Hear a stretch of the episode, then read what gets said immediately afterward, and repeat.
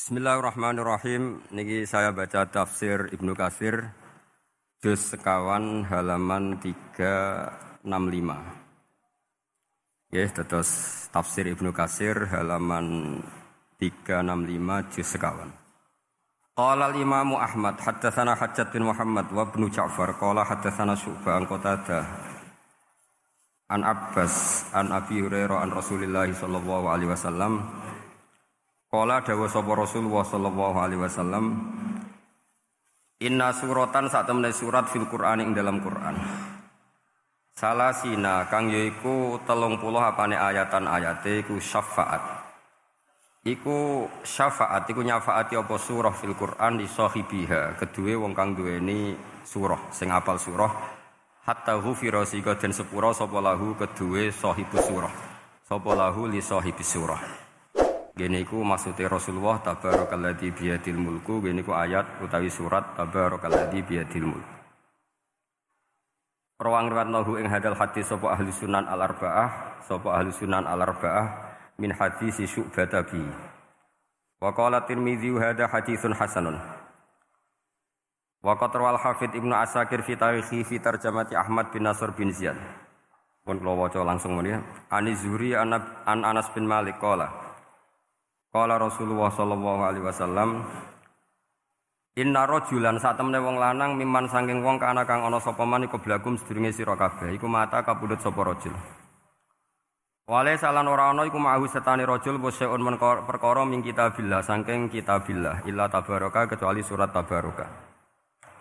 Falam mawudi'a mongko semangsane den salekna sapa rajul fi khufratihi dalam kuburane rajul ata mongko teka ing rajul sapa al malaku malaikat fasarat mongko maju maju yang frontal wong Arab nak darani saurah apa asuratu surah fi wajhi dalam wajahe rajul atau fi wajhi ing dalam wajahe al malak fi wajhi ing dalam wajahe al malak faqala mongko dawuh sapa malaikat al malak laha li surati tabarok niki ngangge muannas innaki min kitabillah innaki sak temene sira min kitabillah saking kitabe Allah wa ana uta ingsun akrahu iku ora seneng ingsun Musa ataki eng eleki kuwe wa inilan sak temene ingsun la amliku ora miliki ingsun laki maring sira wala lahulan ora maring hadar rajul wala li nafsi darra wala nafa fa in aradti mongko lamun ngarepno sira hadha ing iki bihi fantoliki mongko budhalana sira ila rabbi tabaraka wa taala fasfaila mongko nyafaati ya sira surat tabarak lahu li hadar rajul fatantoliku mongko budalan sapa rajul ila rabbi maring Allah taala fatakulu mongko dawuh sapa surat surat tabarak ya rabbi inna fulanan amida inna fulanan sak temene fulan amida nejo sapa fulan ilaya maring ingsun mimbeni kitabika saking sekian tulisan-tulisan kitabe jenengan fata'allamani mongko belajar sapa fulan ni ing ingsun wa ta'ala lan maca sapa fulani ing ingsun afatuhrikuhu anta ana ta ngobong panjenengan hu ing fulan antawe panjenengan binari kelawan neraka wa tu'adzibul lan nyiksa panjenengan hu ing fulan ta wa ana hale te ingsun fi jaufi ing dalem jerone fulan fa ing kunta mung kalamun ana sapa jenengan fa'ilan dzat sing lampahi penyiksaan dzaka ing mengkon-mengkono at-ta'dzibihi bi fulan famkhuni mongko kula aturi menghapus panjenengan ingsun min kitabika saking catetan kitabe panjenengan. Fayaqulu mongko dawuh sapa Allah ala araqi ghadabti atau ghadibti. Fataqulu wa haqqali an akhdhiba. Wa haqqala nyatoli kedingsun apa an akhdhiba yen to muring-muring sapa ingsun. Fayaqulu mongko dawuh sapa Allah taala idhabi faqat wahabtuhu laka. Idhabi budala sira faqat wahabtu mongko temen-temen ngeke ingsun hu ing rajul laki maring sira wa syafaatuki lan ngeki syafaat ing kon ki ing sira surat fihi firrajul. Terus niki kula terangaken nggih. Uh, tentu masyhur sekali nggih di antara yang difahami semua ulama bahwa Quran itu bisa mensyafaati nggih. Masyhur sekali bahwa Quran itu bisa apa? Mensyafaati. Bahkan syafaatnya Quran itu bedanya dengan syafaatnya Nabi adalah syafaatul Quran ini menghalau atau menghadang orang biar gak sampai kena azab. Tapi kalau syafaatnya selain Quran itu yang sudah kena azab diambil dari azab itu. Nah, dalu niki kula kepengin matur teng jenengan sedanten karena niki lami sekali saya kaji. bahwa malaikat, ya malaikat sinten mawon, itu juga kena konstitusi aturan fikih. Jadi kalau kita sebagai manusia wajib menghormati orang hafal Quran, enggak boleh nyadui wong hafal Quran, enggak boleh ngidoni wong hafal Quran, maka malaikat juga kena aturan yang sama. Karena dia, malaikat ini termasuk makhluk yang mukallaf, makhluk yang kena tatanan Allah Subhanahu wa taala. Sehingga Rasulullah sallallahu alaihi wasallam dawuh, surat Tabarok disebut Al-Munjiyah, Al-Waqiyah, surat yang bisa menyelamatkan yang hafal dari siksa kubur. Pokoknya singkat cerita, ada orang itu fasik, mungkin ya layak disiksa. Pas sampai disiksa malaikat, surat Tabarok muncul menjelma sebagai seseorang. Kalau kamu menyiksa orang ini berarti nyiksa saya. Terus kata malaikat, anti mingkalamillah, ya rujuknya memang perempuan karena surah. Surah itu dari mu'annas karena ada taknya. Anti mingkalamillah, kamu ini termasuk kalamullah. Wa ana akrohu musa'ataki, tentu aku enggak berani menyiksa kamu. Ya terus kata, terus berdebat-berdebat kata malaikat, ini orang enggak benar, ini orang fasik, saya harus mukuli dia. Terus kata surat Tabarok, sak fasek-faseke aku iku ning atine.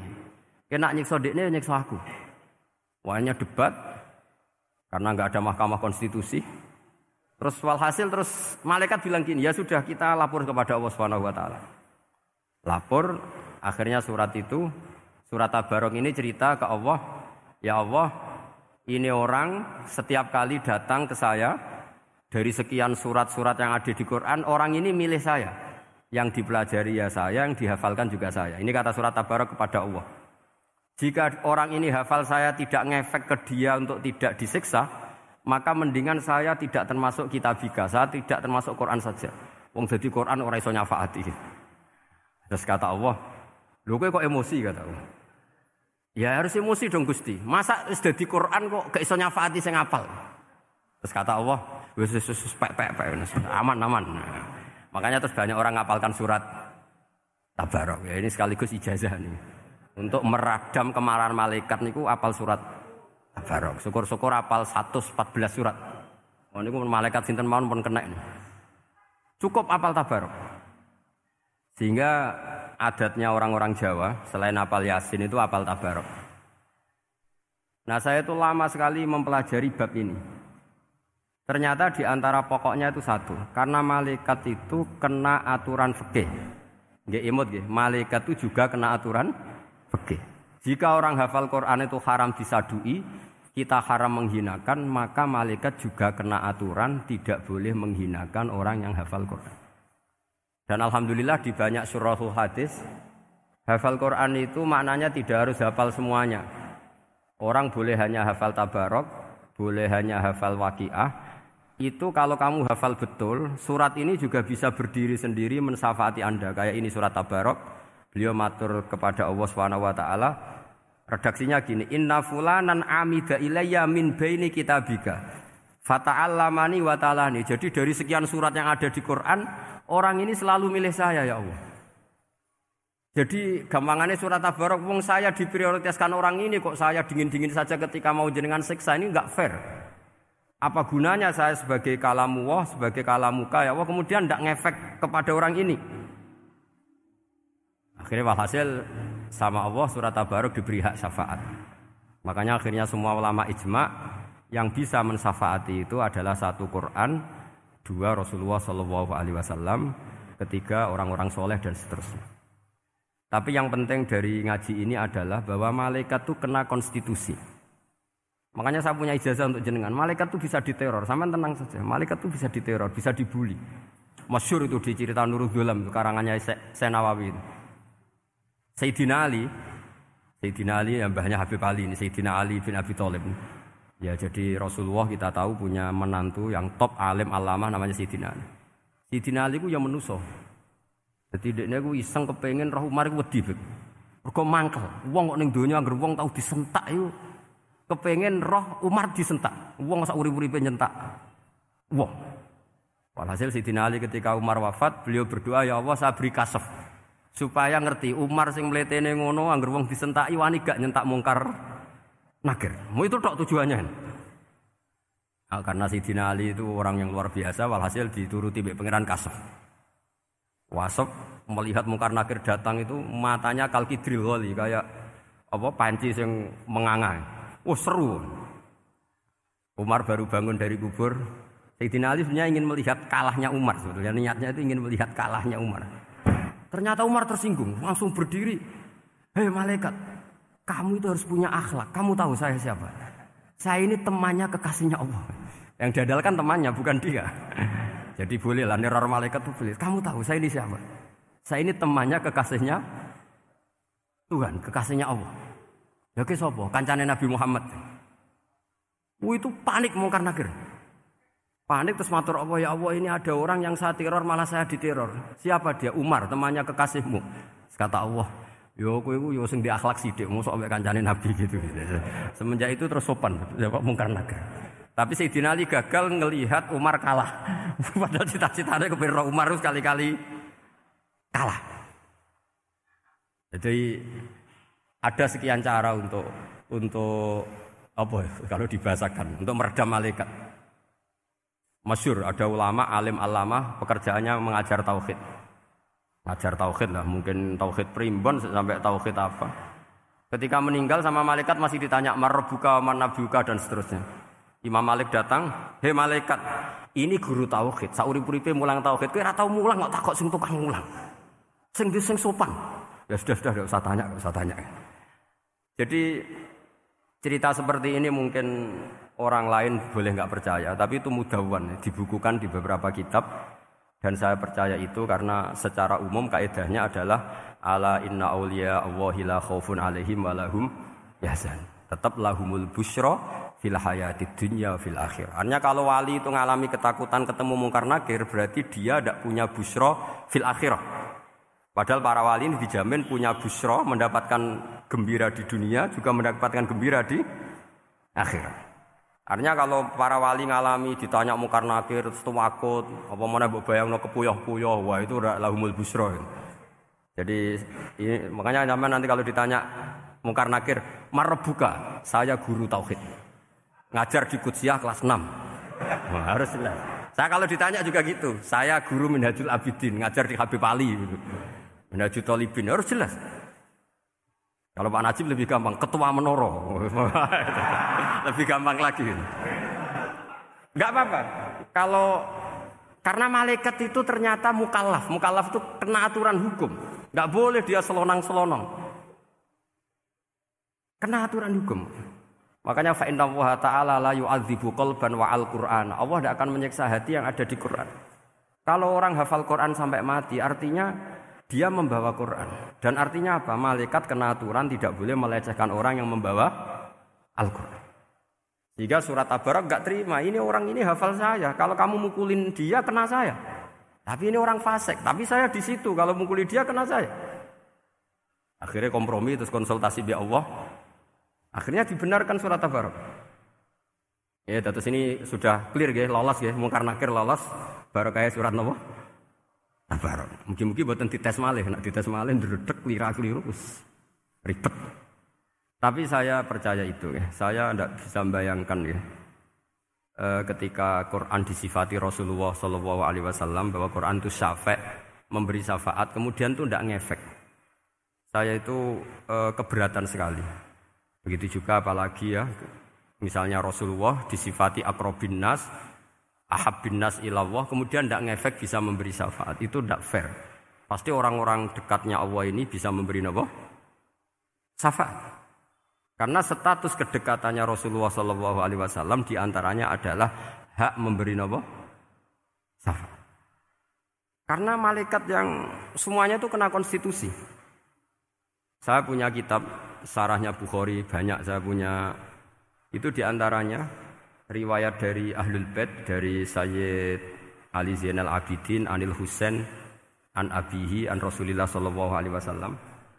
Itu riwayatnya adalah ketika nanti di mahsyar, ketika nanti di mahsyar itu ya tidak usah kamu bayangkan ya, karena ini bila kaifin walan hisorin. Itu Nabi diantara Jibril dan Allah. Kemudian tentu yang akan masuk surga itu orang-orang yang sudah jelas surganya, kayak para nabi, para wali, para habaib, para orang-orang pilihan, itu jelas surganya. Tapi apa yang terjadi? Allah itu, ya tentu Allah zat yang maha tahu, sudah sangat tahu. Itu nabi usulnya itu hanya satu. Ay Rabbi, saya masih apal teknya, memang tak apalkan karena ini tak mau tak pakai senjata untuk ketemu para malaikat. Bukan ya Rabbi, kalimatnya Ay Rabbi. Ay Rabbi ibaduka abaduka fi atrofil ardi. Lho Gusti, yang nyembah jenengan bukan hanya orang Kudus tok, bukan orang Menara tok, bukan madrasah-madrasah elit tok, bukan sekolah-sekolah unggulun tok. Banyak orang yang di tengah hutan juga nyembah jenengan, banyak orang yang kerja di Korea juga nyembah jenengan, banyak orang dengan segala kemiskinannya juga nyembah jenengan. Tidak hanya orang-orang mainstream ini yang nyembah jenengan. Akhirnya Allah ini terus nyari orang-orang yang enggak jelas alamatnya, enggak jelas statusnya. Tapi di hatinya hanya masih nyembah Allah Subhanahu wa taala. Ini termasuk berkah dari eh, rahmatnya Rasulullah sallallahu alaihi wasallam. Jadi nanti yang jelas ya tentu akan dapat surga karena posisinya jelas. Yang enggak jelas diusulkan sama Rasulullah, ay Rabbi ibaduka abaduka fi atrafil ardi. Itu luar biasa. Saya pernah ke Korea itu haru karena di sana ya ada yasinan, ada dzibaan. Padahal kerja di negara ateis. Itu kalau mereka sholat, itu nyuri-nyuri waktu makan sholatnya itu di kamar mandi. Ya jangan bayangkan kamar mandinya kayak di sini yang sempit juga, kamar mandi di kota-kota itu kan mungkin lebih bagus dibanding kamar tidur jenengan. Kayak di hotel-hotel itu kan kalau santri so ngantuk. Saking mewahnya, jadi bisa kadang ada yang tanya, mosok Gus kamar mandi nek Gus salat momok cuwilik. Iwak kamar mandimu ini kamar mandi. Ya sering do tanya saya itu salatnya sah apa enggak sih? Sah. Semuanya gitu tak jawab sah terus. Dan itu yang nanti diusulkan Rasulullah sallallahu alaihi wasallam, ay Rabbi ibaduka abaduka fi atrafil ardi. Di luar orang-orang yang mainstream itu ya Allah, banyak orang yang menyembah jenengan. Saya tuh pernah nangis ketika di Bandara Jakarta ketemu orang wireng, serai ini serai melarat, jelas melarat wireng. Ini aku ketemu saya cium tangan, Gus saya ini itu habis dari Selandia Baru, kerjanya dia itu ikut apa mancing gitu, mancing ikan tuna ya, di Selandia. Kalau saya di tengah laut itu sampai dua bulan, hiburan saya itu hanya ngaji jenengan lewat YouTube. Coba orang di tengah laut ngaji, wah Gus neng pojok bumi. Jadi ini umat Rasulullah sallallahu alaihi wasallam. Makanya kalau suwon jenengan yakin saja terhadap syafaatnya Quran karena semua malaikat itu kena aturan. Di antara aturannya adalah tidak boleh menyiksa orang yang di hatinya ada Al-Qur'an. Fa innallaha ta'ala la yu'adzibu qalban wa al-Qur'ana, karena Allah tidak akan menyiksa hati yang ada di Quran, yang ada Qur'annya. Sehingga memiliki jelas ini riwayat saking Ibnu Katsir, supaya kula percaya. Apalagi ini didawuhkan Rasulullah sallallahu alaihi wasallam bahwa surat Tabarok adalah disebut munjiyah penyelamat, juga disebut wakiyah penjaga. Lalu biasanya orang-orang yang enggak percaya syafaat itu pertanyaannya adalah kan manusia itu wa alaisa lil insani illa ma sa'a. Manusia itu hanya bisa membawa bekal apa yang pernah dilakukan. Itu dijawab oleh ulama-ulama kita ahli sunnah wal jamaah. Entah perlu ditambah anak dia apa enggak, enggak tahu saya. Saya ini kata orang banyak termasuk pengurus P B N U, tapi saya itu tetap enggak pati srek. Kalau ahli sunnah, ahli sunnah saja, enggak usah ditambahi anak dia. Karena nanti malah enggak global ini, ahli sunnah kok lokal ini jadi ribet. Ya tapi kalau kita di Indonesia ya ditambah anak dia enggak apa-apa. Karena mau enggak mau memang apa ya, dalam hal ikramus sahabah mungkin kita dengan Wahabi itu sama, sama-sama ikramus sahabah. Tapi dalam hal percaya wasilah kita ini ada miripnya dengan Syiah, karena Syiah percaya wasilah, N U percaya wasilah. Tapi dalam bab ikramu kulis sahabah beda kita dengan Syiah. Fa innas siyin itu ada sahabat yang dihormati, ada yang enggak. Akhirnya terus kita karena itu terus bikin ahli sunnah anahdiya, karena Wahabi itu ya ahli sunnah tapi percaya enggak percaya apa? Wasilah. Ya katanya gitu, kata para pakar-pakar. Saya sendiri hanya nirukan, saya tidak punya kepentingan untuk menganalisis itu. Enggak. Karena pertanyaan di kuburan itu ya gampang. Nanti marah buka, mana buka itu gampang lah. Tapi ada K N U juga, ada nanti Gus pertanyaannya, wama jamiyatuka. Waduh ribet tuh, lama-lama wama hisbuka, partai kamu apa? Ribet kan kalau semua orang kreasi nambahin, malah ribet kan. Tapi lewat ngaji ini saya pastikan bahwa apa surat Tabarok itu luar biasa. Terus saya teruskan. Wa qatarwa Tabrani wal Hafidz Adhi al-Muqaddasi min tariqi Salam bin Sadrusih qala Rasulullah sallallahu alaihi wasallam suratun fil Qur'ani khosomat an sahibiha hatta adkhalathul jannah. Jadi ada surat di Quran yang mati-matian membela yang hafal sampai surat itu memasukkan orang itu ke surga, yaitu Tabarakalladzi biyadihil mulk. Ini yang An Ibni Abbas yang qala daraba ba'du ashabin Nabi sallallahu alaihi wasallam khifa'ahu ala qabrin wa wala yahsibu annahu qabrun. Fa idza fa idzan qabru insanin yaqra'u suratal mulki hatta khatamaha. Fa atan nabiyya sallallahu alaihi wasallam faqala hiyal mani ahyal munjiyah tunjihi min adzabil qabri. Jadi ada sahabatnya Nabi karena kemalaman dia bikin tenda di kuburan. Dia enggak ngira kalau itu kuburan. Ternyata di situ ada orang Sohibul Qabri ini baca surat Tabarok. Baca surat Tabarok. Kemudian peristiwa itu dilaporkan ke Rasulullah. Jawabnya Nabi apa? Memang surat Tabarok itu al-mani'ah, yang bisa menghalau atau menolak azab. Terus hiyal munjiyah, memang surat Tabarok itu menyelamatkan tunjihi min adzabil qabri, akan menyelamatkan orang itu dari siksa kubur. Ikut ke sekolah. Wa qala Tabrani hadatsana Muhammad bin Hasan. Saterusé terus qala Rasulullah sallallahu alaihi wasallam lawadittu annaha fi qalbi kulli insani min ummati. Karena keramatnya surat Tabarok seperti itu, kata Nabi lawadittu pakai lam taukid. Yakti seneng ingsun annaha annaha di surah yaitu Tabarok fi qalbi kulli insani min ummati. Karena keramatnya surat Tabarok seperti itu, saya ingin, saya suka kalau semua umat saya itu hafal itu. Nah, alhamdulillah barokahnya didikan para kiai, para guru, hampir semua kita ini hafal surat Tabarok. Daripada yang kampanye harus hafal Quran semua, ya sudahlah ini al-maisur la kutubil maksur atau ma la yudroku kulluh la yudroku kulluh. Jadi saya itu punya santri orang Sulawesi. Itu dulu guru gitar. Santri di Jogja, dia dulu sekolah kesenian di Jogja terus jadi guru gitar. Saya ini kan kiai fikih. Saya mazhabnya sama dengan Pak Najib, termasuk ngaramkan gitar saya ini. Mau tak haramkan kok ora gelem ngaji malah ribet, tak halal wong gitar kok tak halal. Semeneng ae.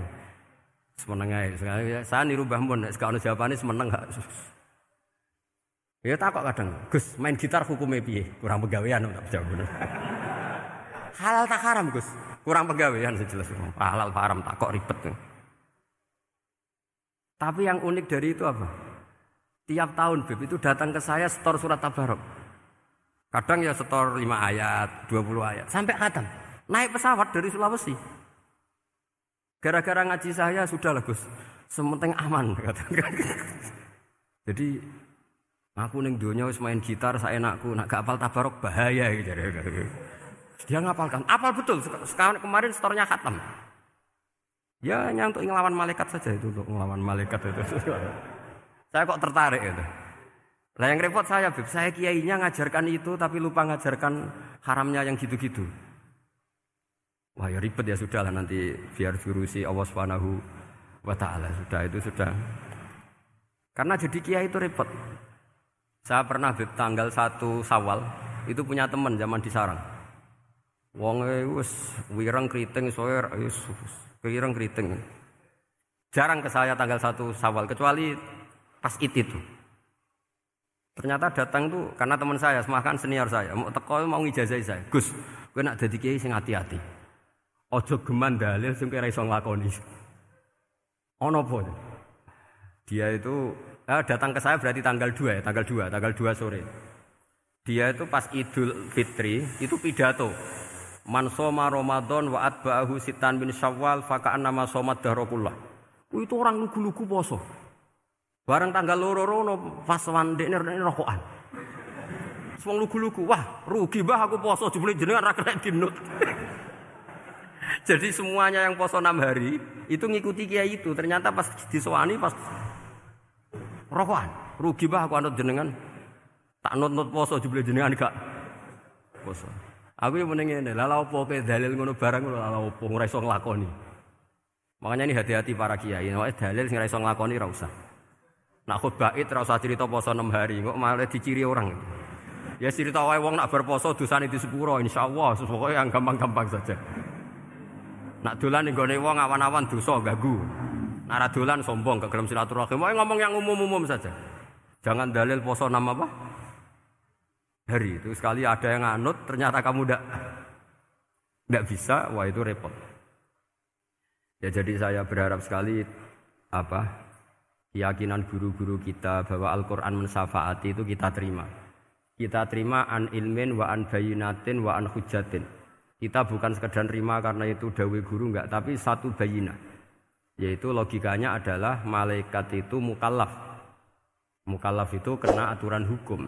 Jika manusia kena aturan hukum harus menghormati orang hafal Quran, maka malaikat juga kena aturan yang sama, yaitu harus menghormati yang hafal Quran. Jadi boleh kamu nanti ketemu malaikatmu karena nakir, hmm, sertifikat ikra khatam, qiraat khatam, hmm, syahadah saya hafid terbaik. Ya supaya dia enggak sembarangan nyiksa kita. Wah aku yakin mesti gak wani, yakin jajal sebenarnya. Tapi sampean matur, ojo tes tapi. Karena sekali dites bulet. Ya jadi ini jelas ya, dawuh Nabi ketika cerita keramatnya surat Tabarok, dawuh Nabi lawaditu anha fi qalbi kulli insanin min ummati.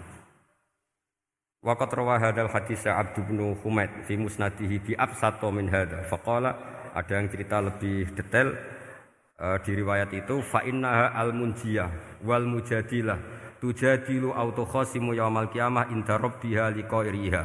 Nah ini lebih gampang lagi. Surat Tabarok itu mati-matian bela yang baca. Semoga riwayat ini yang benar, bukan li hafidhiha tapi liqairiha. Sampeyan milih riwayat yang hafal apa yang baca? Baca apa hafal? Baca apa hafal? Korupsi kabeh, guys. Jadi ada riwayat itu tujadilu autukhasimu yaumal qiyamah inda rabbiha liqariha. Bagi yang baca tidak harus hafal. Wa tatlubulahu ayunjiahu min adzabin nar wa yunjia biha tawayan sahibaha min adzabil qabri. Jadi surat ini akan mati-matian bela yang membaca. Tadi kan riwayatnya hafal, jadi saya terjemah hafal terus. Akhir-akhir kok ada diskon cukup baca ya ini tak ganti karena ini demi jenengan tak cari riwayat paling gampang. Sebetulnya ini enggak etis ya. Kayak ilmu pesanan. Ya, tapi ya sudah memang ada riwayat apa? E, liqariha. Akhirnya Nabi ya, lagi-lagi menutup dawe lawaditu annaha fi qalbi kulli insanin min ummati. Saya suka lawaditu itu pakai lam li taukid itu. Lawaditu annaha fi qalbi kulli insanin min ummati. Tapi saya suka sekali kalau itu ada di hati semua umatku. Artinya gini, dari sekian riwayat sebetulnya itu kuat riwayat yang hafal. Karena Nabi selalu menutup dengan ngendikan, saya suka kalau itu ada di hati, selalu ada di hati. Itu artinya hafal apa baca? Loh menengah sampe pusat kandhani kok angel temen. Hafal apa baca? Lawaditu annaha fi qalbi kulli insanin min ummati. Itu hafal apa baca? Hafal. Ya berarti hafal. Ini yang hafal Tabarok berapa? Semua ya? Hafal semua? Aman berarti no? Jadi kula kula niku gadah kitab banyak tentang usul fikih. Sebetulnya kepentingan saya itu bukan masalah usul fikihnya. Tapi kepentingan bahwa konstitusi ilmu, saya ulang lagi apa? Konstitusi ilmu yang difahami ulama ummati Rasulullah sallallahu alaihi wasallam. Itu ternyata fa innahu ta'ala bahabihim al malaikah. Allah itu bangga sekali dengan para malaikat. Makanya kamu harus ngaji usul fikih, ngaji fikih, ngaji apa saja. Karena malaikat itu tidak bisa mikir gak jenengan, yang bisa mikir itu jenengan. Sehingga ketika presentasi cara bahasa sekarang termasuk keramatnya Imam Amudi itu ada cerita ini ada di Nailul Ma'mul kalangannya Syekh Mahfud At-Turmusi. Imam Amudi itu ulama top tapi dia ngajarnya itu matematika. Jadi ulama enggak ngajar tauhid nggak ngajar tareh, nggak ngajar pesolatan, tapi ngajar matematika. Akhirnya, tapi di hatinya ini, makanya ulama itu punya sirri bisirri asrorihim al-fatihah itu ya di sini. Di hatinya itu menurut dia, ilmu paling efektif untuk menjelaskan logika tauhid itu ya matematika. Singkat cerita, ketika ketemu para malaikat, ngendikane Allah, ya Amudi, kenapa kamu sering belajar matematika? Li tauhidika ya Rabbi, supaya saya mentauhidkan engkau. Ajari para malaikat. Jadi malaikat dipanggil semua sama Allah. Hei waya malaikat, hei para malaikatku, dengarkan kajian Imam Amudi. Dengarin semua. Dia nerangkan di bor hanya sedikit. Nisbatusnaini wa arba'atin wa khomsin sampai terus ilal wahid, semuanya nisbatul far'i ilal asli. Wes aku gawe angka cek sak juta cek sak miliar, tetep awale iku siji. Mbok donya jumlahe cek alam galaksi cek planet wes entek. Tetep asal usule siji. Kabeh iku pengembangan nisbatul far'i ilal asli. Liyane zat sing wahid iku kabeh far'un, cabang mintil kal wahdah. Malaikat mandok-mandok kabeh ya, kabeh iku kok Allah. Jadi angka sebanyak apapun itu ya nisbatul far'i ilal asli. Jadi dua ya enggak asli, yang asli satu. Lima ya sama, satu miliar ya sama, satu triliun semua. Berapapun jumlahnya bilangan, semuanya adalah far'un minal wahid. Terus kata Allah, oh ini loh ulama aku pinter tenan, nerang no tauhid. Nah malah malaikat kan monoton. Pokoknya wiridan, wiridan sudah gitu dok. Akhirnya, padahal malaikat ini pernah nggak terima ketika ulama itu masuk surga duluan, karena kan wiridan ini lama malaikat. Tapi ternyata apa? Kata Allah, kue wiridan terus wajar gak di nafsu. Manusia tak kei nafsu jeeling aku. Akal terbaiknya dipakai untuk saya kata Allah, yaitu untuk litauhidi, untuk mentauhidkan saya. Itu Imam siapa? Amudi. Jadi dia. Terus saya punya kitab, pernah ngaji sama Mbah Mun, namanya kitab Al-Husunul Hamidiyah. Itu ada ulama, itu ahli gambar. Gambar ya gambar. Kitabnya itu bergambar. Ya kadang gambar wet, kadang gambar wedus, pokoknya kitabnya itu gambar. Tapi orang keramat. Dulu kitabnya kitab gambar, tapi hawannya hawa tauhid. Nah, sampai kan enggak? Ngarang kitab primbon. Dongo mahabbah. Lah ndekne dhewe Joko tuwa kok ngijazahi mahabbah. Lucu kan. Ana Kiai Fakir jal ijazah jal beriski yo ngijazahi, padahal ndekne dhewe Fakir. Wis repot meneh. Wong ndekne dhewe ra cerdas ngijazahi ilmu laduni. Eh seribet Mas. Wong ndekne dhewe ra cerdas ngijazahi ilmu napa? Ternyata di akhir kitab itu dijelaskan gini. Fa inna hadhihi suwar, semua gambar ini awaluha min nuqtah wahidah. Awalnya adalah dari satu titik.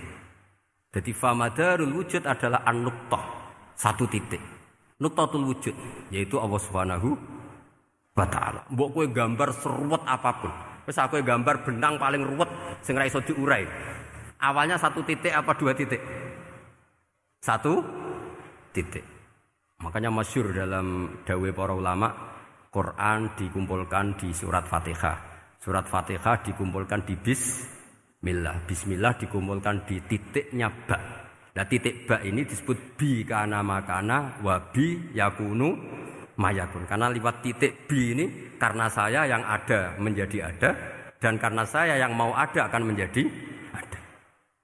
Makanya semuanya itu kembali ke satu titik, nuqtatul wujud. Kayak apa ulama dulu? Jadi mau coba bismillah itu gak main-main kan. Bismillah itu eling baik. Bah ini nuqtatil wujud, bahwa kita benar-benar bertauhid. Mbok kayak apa bulatnya gambar, mbok kayak apa ruwetnya, tetap dimulai dari satu titik. Mbok kayak apa jumlah angka-angka itu, dimulai angka satu. Nah, sampean saya harapkan nanti kalau ketemu Allah, itu Allah bangga dengan sampean kon mulang tauhid ning malaikat. Ora ning T P Q, kon mulang malaikat. Itu cita-cita terbesar saya, kepen mulang malaikat. Mulang sampean wis bosen yakin, wis kula kepengin. Oh keren, mulang. Ya maksudnya aja malaikat kok Jibril, Mikail iku malaikat elit. Sing awam-awam lha sing mboten. Mboten kalau malaikat ini papan atas niku mun alim banget. Saya kenapa ngomong demikian? Saya ini punya tafsir namanya tafsir Al-Qurtubi. Itu Imam Qurtubi termasuk tak anggap mufassir hebat. Beliau ketika ngendikan wa idz qala rabbuka lil malaikati, saterusé terus walhasil malaikat itu terus protes ataj'alu fiha may yufsidu fiha wa yasfikud dima. Itu kan ada pertanyaan di tafsir itu. Bagaimana mungkin malaikat itu protes kepada Allah? Padahal malaikat itu terkenal loyal sama Allah, enggak pernah intervensi, enggak pernah gugat. Kenapa ini kok ada cerita malaikat kok gugat atas alu?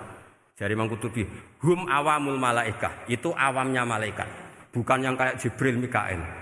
Itu malaikat-malaikat yang enggak ada namanya, awam. Jadi jangan bayangkan yang protes itu kayak malaikat Jibril.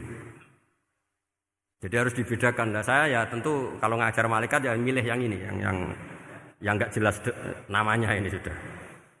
Kalau Jibril ya enggak mungkin diulang dong sing nggawa wahyu. Apa alam Quran wis sepiro, aku sing nggawa Quran, ribet kan malah. Lah nek Israil mbok ulang tersinggung dipletet ta lah sebentas malah ribet. Mikail mbok ulang tersinggung kira didonasi bagian duit dan bagian rezeki. Ribet. Wis mulang malaikat sing awam. Saya itu termasuk hilang ya, hilang iskal saya, janggal saya karena tafsir Qurtubi. Dulu saya itu iskal. Mau malaikat kok ngevaluasi kebijakan Allah itu artinya kan gini. Ya Allah, engkau mengangkat Adam sebagai khalifah. Padahal potensi Adam itu adalah ifsad. Ya, ataj'alu fiha may yufsidu fiha wa yasfikud dima. Kata malaikat, wa nahnu nusabbihu bihamdika nuqaddisu lak. Itu kan paradok, kalimat yang paradok. Paradoknya begini, ya Allah tolong evaluasi engkau ngangkat Adam sebagai khalifah. Potensi Adam adalah merusak bumi. Wa nahnu nusabbihu bihamdik, kita-kita ini selalu mensucikan engkau. Lalu itu kan paradok, kalau mereka mensucikan awatnya, mensucikan juga min ihtimalil khata. Mensucikan bahwa Allah itu tidak mungkin salah.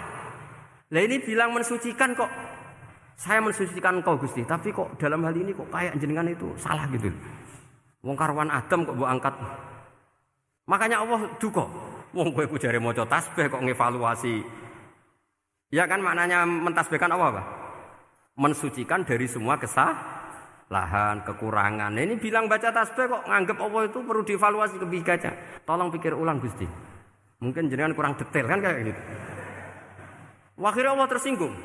Masyhur itu di tafsir-tafsir. Meskipun tafsir itu sebagian Israiliyat, yang keterusan-keterusan itu rodok Israiliyat. Tapi cara kula rodok setuju, kan? Israiliyat yang rodok-rodok gitu. Itu kan masyhur itu. Akhirnya, lah apa alasannya Adam kok salah? Bani Adam tentu akhirnya Adam ini kemudian berganti ke Bani Adam. Dan itu jadi perdebatan ahli tafsir. Apakah dhamir itu harus kembali ke asal? Apa boleh ke pengembangannya? Misalnya Adam. Itu kan di situ disebut ataj'alu fiha may yufsidu fiha wa yasfikud dima. Padahal Adam yang nabi ini enggak pernah yusfikud dima. Enggak pernah yufsid fil ardi juga enggak pernah wa yasfikud dima. Ya, saya ulang lagi, Adam yang nabi itu kan enggak pernah ngalami ataj'alu fiha may yufsidu fiha wa yasfikud dima. Berarti Adam ini nanti yang nakal, yang sampai senang berteman darah itu Adamnya apa anaknya? Anaknya kan? Itu jadi perdebatan ahli tafsir. Walhasil singkat cerita, malaikat ini tidak salah. Nyatanya kita tahu kan perang di Irak, di Syria, perang zaman Belanda. Bani Adam itu senang safkud dima. Tapi ternyata malaikat ini ditegur sama Allah. Yusbiya manusia itu salah itu duwe nafsu. Kowe bener mergo ora tak kei nafsu. Masyhur terus dicerita Israiliyat itu ada malaikat, nggih jajal Gusti. Jual tenan dikei nafsu, medun ketemu wong adus langsung merkosa. Gak weanan sih, ora kenalan sih. Terus dari Allah, wah lumayan manusa ana mukadimah iki ora-uran ae. Walhasil terus malaikat ape terbang gak bisa. Ini kata cerita Israiliyat, kamu harus menentang cerita ini. Tapi saya setuju. Singkat cerita, pertanyaannya adalah, mungkinkah malaikat melakukan kesalahan? Padahal termasuk salah adalah protes kepada Allah Subhanahu Nah, tadi dijawab oleh Imam Qurtubi, hum awamul malaikah, itu awamul malaikah. Jadi kita harus membedakan malaikat yang papan atas, yang ashos. Kalau dalam tafsir modern disebut malaikat sing ashos, kayak Jibril, Mikail. Ada malaikat awam. Nah, yang awam ini ya biasa, yang yang bilang qalu ataj'alu fiha may yufsidu fiha wa yasfikud dima. Wa nahnu nusabbihu bihamdika nuqaddisu lak. Itu kan paradok. Paradoknya, ya Allah, engkau mengangkat Adam jadi khalifah itu kayaknya salah. Harusnya kan ngangkat kita, karena kita ini yang selalu mensucikan engkau. Lu mensucikan Allah, kok nganggep Allah mungkin salah dalam bikin keputusan. Makanya hati-hati kalau baca tasbih. Kalau baca tasbih, kalau Allah Maha Suci, ya sudah suci dari segala kesalahan, kekurangan.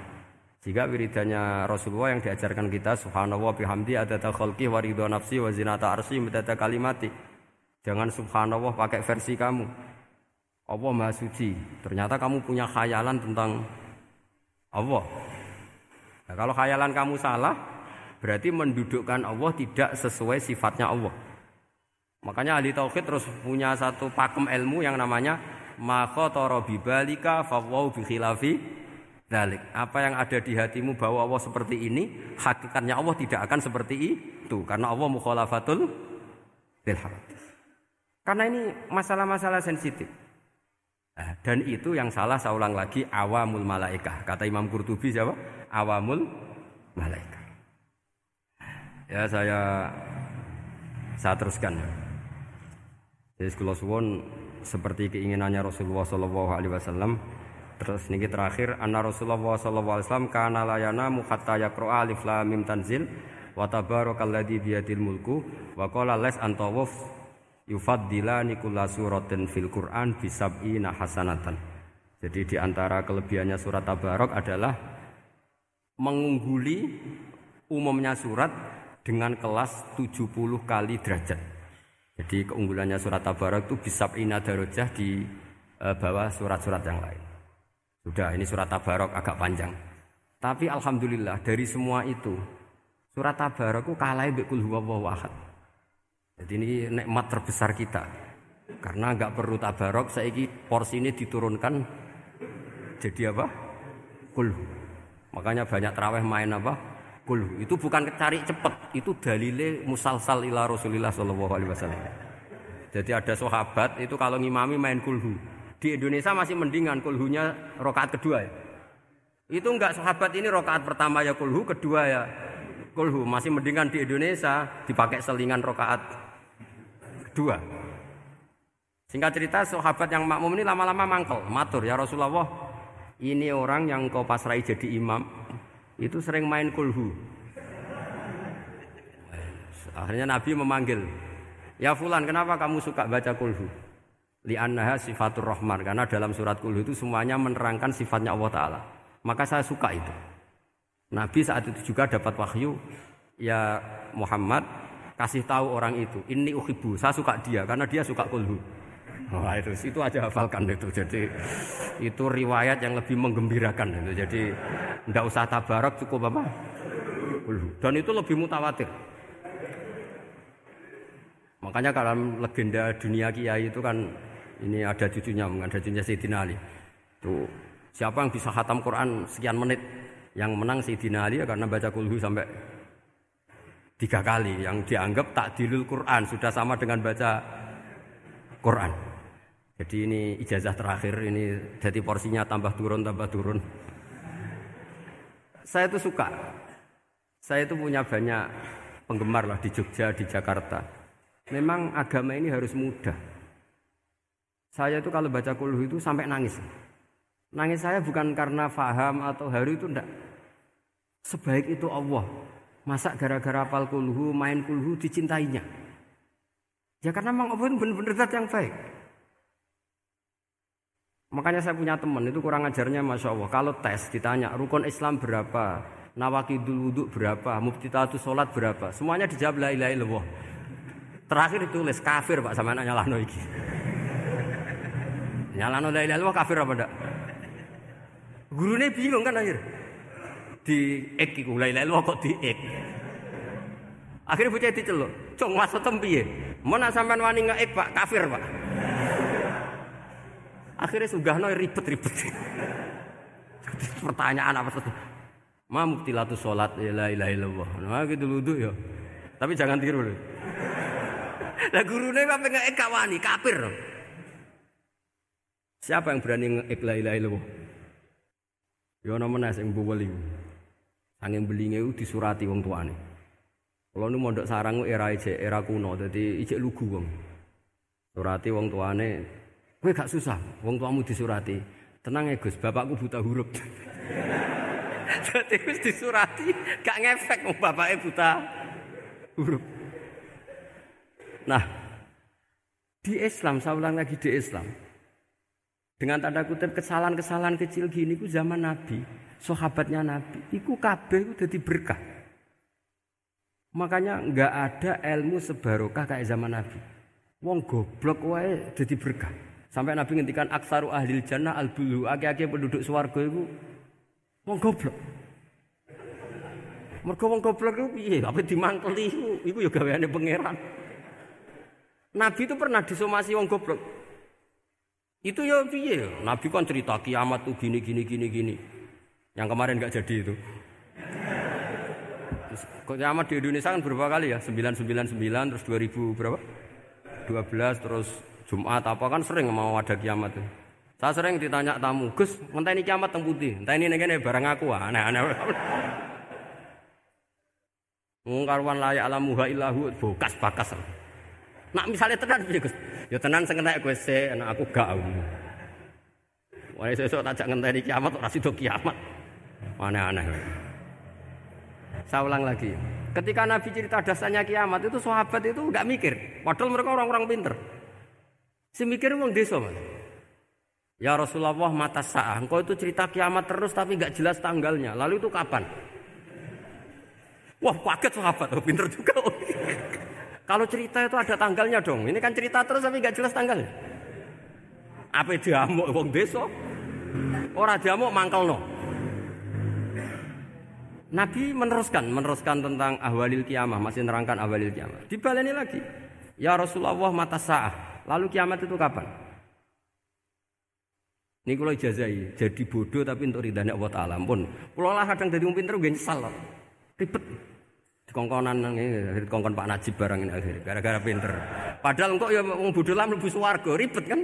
Direwangi jadi orang alim, sebelum kok orang bodohnya ya melak melebu suwargo. Wong gelombang kedua itu pengumumannya siapa pencinta Nabi, pencinta wong alim masuk swarga.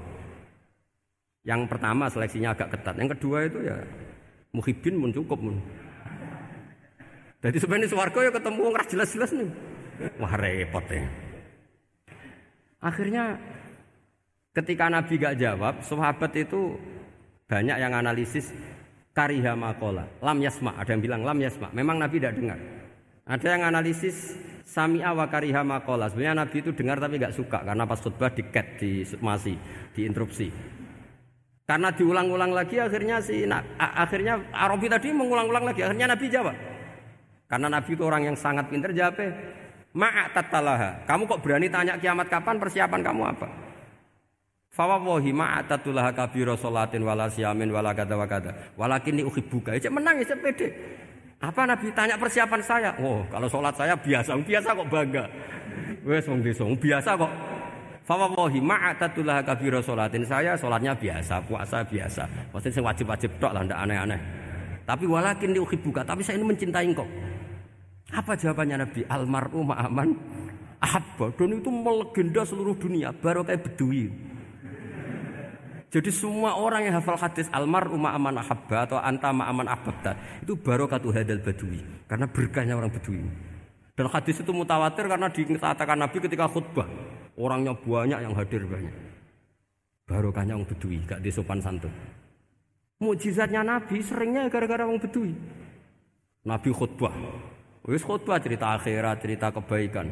Ya Rasulullah, kok khutbah mawon bakas akhirat kebaikan. Sekarang itu tidak ada hujan, halakatil amwal. Sekarang harta hilang semua. Hewan-hewan sudah mau mati semua karena apa? Kekeringan. Mohon jenengan rasa bakas niku pun jale udan mawon.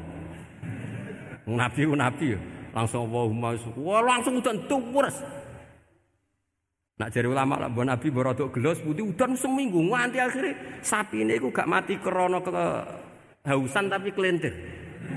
Parani nah Nabi, ini orang ngerasa salah parani. Ya Rasulullah, wong kula njuk donga udan ben ra mati, saiki mati tenggelam.